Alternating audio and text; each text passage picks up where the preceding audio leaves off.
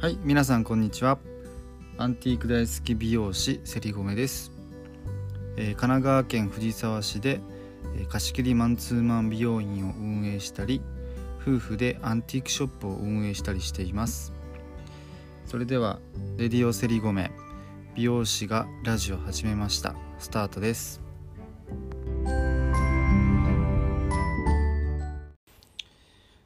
はい今日も始まりました。レディオセリゴメえー今日は、あ、今日お話しする内容なんですけど、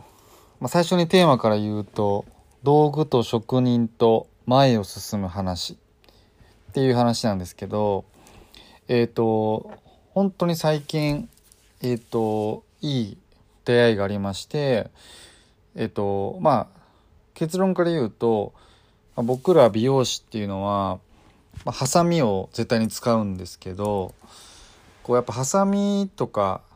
にはすごいこだわりがあったりとかして、まあ、切れ味だったりとかハサミのどの部分で髪を切るとかもちろんその切り方切る技法だったりとか、まあ、いろんなのがあるんですけど、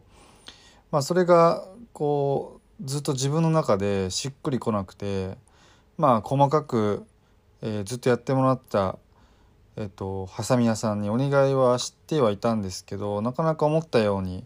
自分のしっくりする研ぎ方というかハサミが自分の中でまだなくてそれでまあいろいろ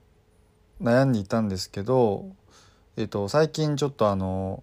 研ぎ屋さんを紹介してもらってその方とお話しする機会がありましてすごくまあ勉強になったしまあこれが職人なんだなっていうふうに思ったのでちょっと紹介したいなと思っていて、まあ、その方はと今もう74歳になりましてもう本当にもう風貌からしてももうザ職人みたいななんかもう雪駄に下駄に角刈りみたいな 本当にあのすごい人なんですよねこう見た目も。もう研い研ぎが好きすぎてもう研ぎが道楽なんて言ってるような人なんですけどまあ本当その人に紹介していただいて、まあ、研いでもらったハサミが今日ちょうど来たんですよね。でやっぱりこの僕らにとってハサミっていうのは本当に手と一緒であのすごいあの大事なんですよね。あの切る時のこうハサミを閉会する時の感覚だったりとか、まあ、刃先の中でも、まあ、刃先からも刃の根元の方までどういう切り方をするのかとかあとはまあハサミの閉じる時の力加減とかハサミが滑る滑らないとか結構ね言い出したらいろいろキリがないぐらいハサミっていろいろやっぱあってこう濡れてる時に切るのか乾いてる時に切るのかとかもう全然違うんですけど、まあ、そこでをき、あのこだわり出すと結構とことんこだわってしまう美容師さんって多いと思うんですけど、まあ、自分もかなり道具はこだわっていたりとか、まあ、すごく道具は大切にしたいって思うう方なんですけどやっとその来た時に試し切りした時にもうちょっと感動的なレベルに切れてそれでもう一発でねもうスパンとこう切れるというか力も入れずもう閉じたら切れるっていうのが本当にちょ感動しててもちろん今までのハサミもあの切れるし皆さんが思ってる以上に切れ味はいいんですけどこうやっぱこうやっていく中でもっともっと切れ味が良くななりたいとかってやっぱ湧いてくるんですけどその自分のイメージをちょっと超えた切れ味だったんですよね。やっと出会えたと思ってちょっと今日嬉しくてまあその方にメールしたりとかしてまあちょっと連絡取ったりとかしてたんですけどまあえっ、とテーマにもあった道具と職人っていう話をするとやっぱこう道具ってその職人とか、まあ、美容師も職人と思うんですけどやっぱ僕らの生命線であり命であり、まあ、相棒的な存在なんですよね。なんでやっぱり道具一つ一つにもこだわりが出るしその人の癖とかまあオーバーかもしれないけどもしかしたらそのその理念とか理想っていうのも、まあ、出るんじゃないかなと思っていてやっぱり道具をね大切にしない職人っていうのはやっぱりねこう大成しないんじゃないかなっていうのは個人的に思っていてでやっぱ職人ってじゃあ何なのって言った時によくなんか職人気質とかってよく言われたりするんですけどなんかどうだろう。皆さんのイメージ的にはなんか頑固な人とかなんかあんまりいいイメージないのかもしれないですけどだから自分が憧れるというか僕すごく職人さんって好きで憧れる職人さんってじゃあどういう職人さんなのって言った時にあの職人っていう字ってまあ職業の職に人って書くと思うんですけどあのそもそも職っていうのはこう耳に音に人って書いて、えっと、職って読むと思うんですけどやっぱり職業とか、まあ、いわゆる仕事とかもそうですけど、まあ、人の言葉困ったことに耳を貸せる人が職人っていうと思うんですよね。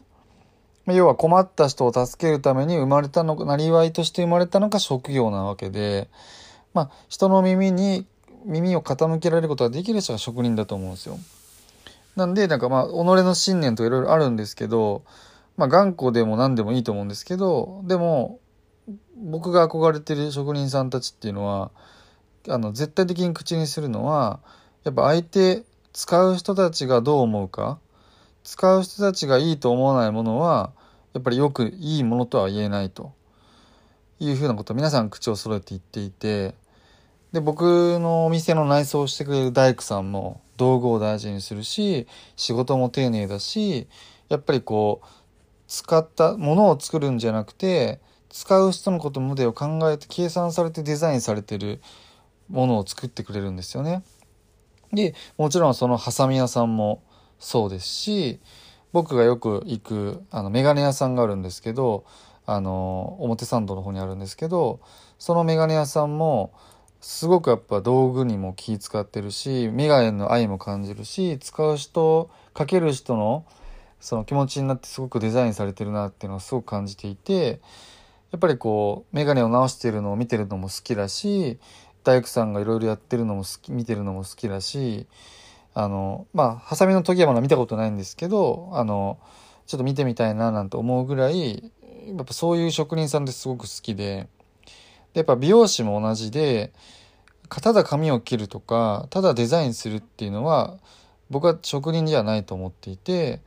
その人が何に困ってるのか、どういうデザインが好きなのか、えっと、その人も気づいていない悩みって何なのかっていうところまで踏み込んで、ぱその人の悩みっていうのを解決できないといいデザインとは言えないと思うんですよね。ただうまい。ただコンテストに入って優勝した賞を取った、雑誌に取り上げられましたって言ってても僕は何のえっと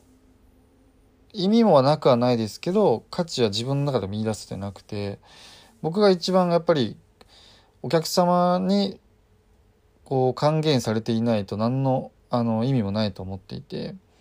やっぱりいいデザインだったかどうかっていうのをお客様が判断してくれるわけで僕らはそのお客様が実際に日常に戻った時に、えっと、感じるその自分の理想をちょっと超えたものを提供できるかがやっぱり僕らの仕事だなと思っていて、まあ、職人っていうのはただ頑固とか意固地とかではなくて、まあ、使う人のことも考えた困った人の言葉に耳を傾けられる人が職人なんじゃないかなって思います。はい。で、えっ、ー、と、今日、まあ、えっ、ー、と、昨日か。昨日、あの、夜、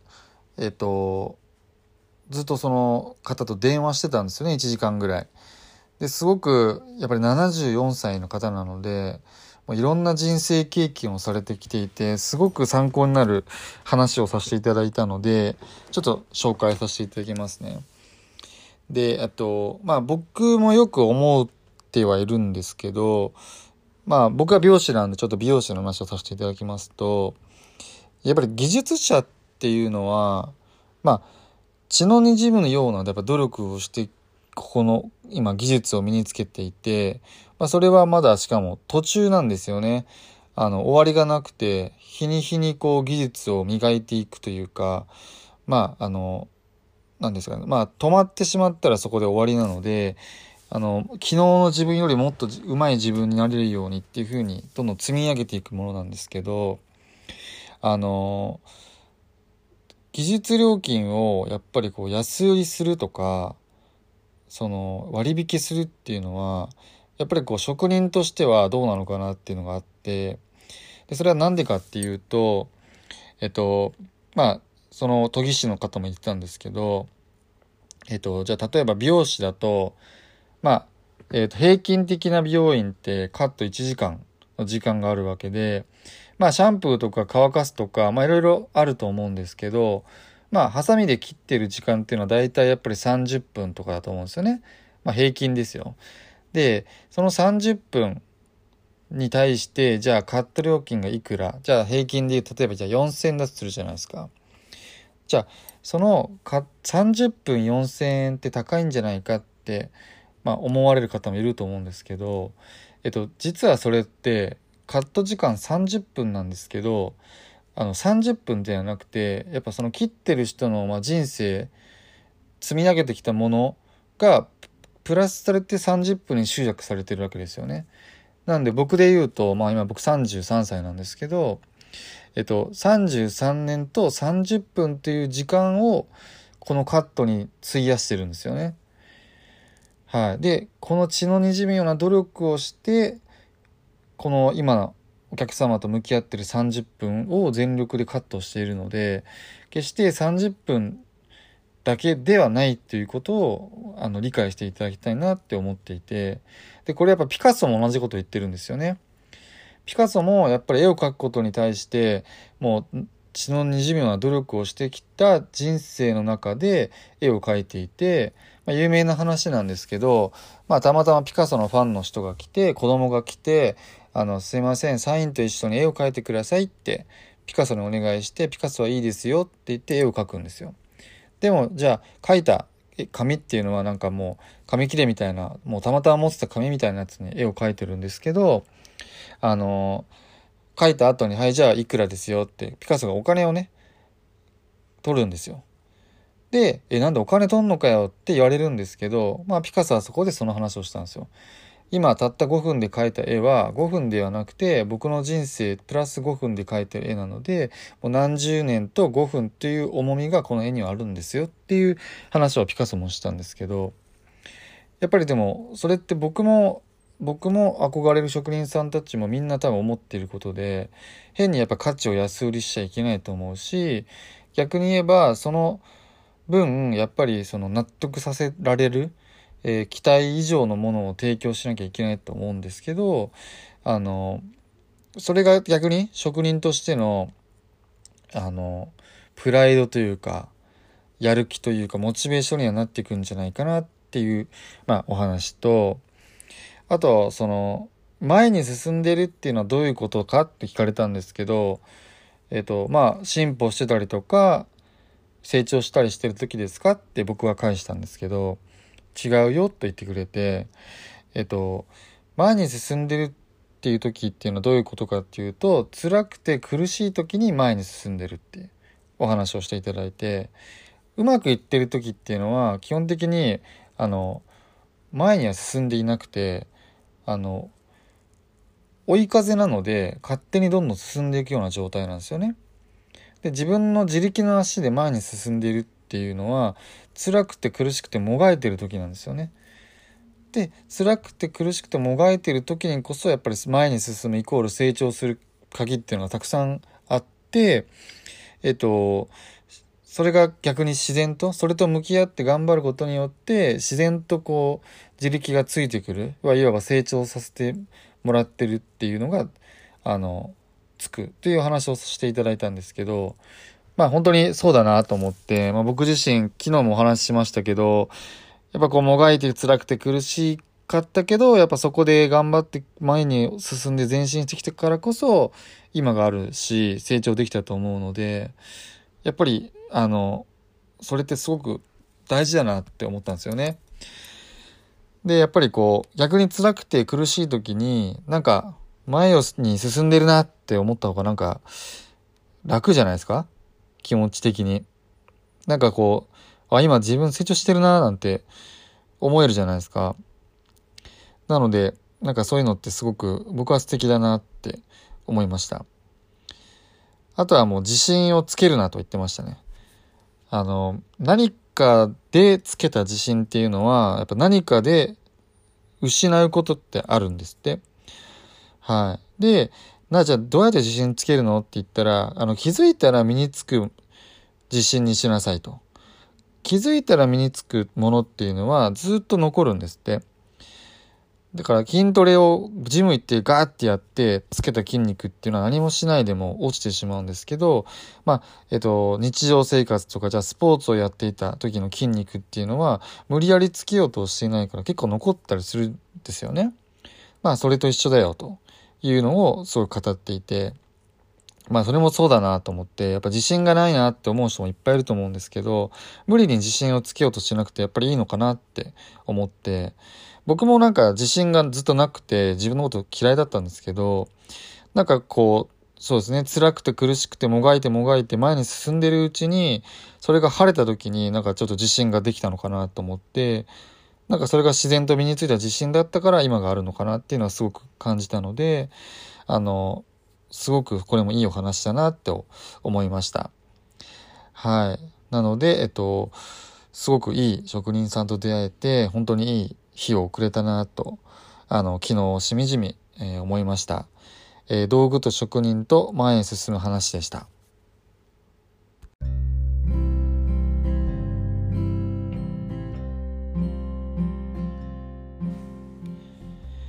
はい。ということで今日もレディオセリゴミをお送りしましたが、皆さんいかがでしたか？最近なんか話すことがすごく多くて、結構時間が長くなっちゃうんですけどね。皆さんあのお付き合いいただくと嬉しいです。で最後にもう一つだけ今日すごくいいあのメッセージをいただいたので紹介しますね。あの研ぎ師の方から。えっと、電話した後にお礼のメールしたら来たメールなんですけど、えっと、ちょっと伝えたいなと思うので紹介します。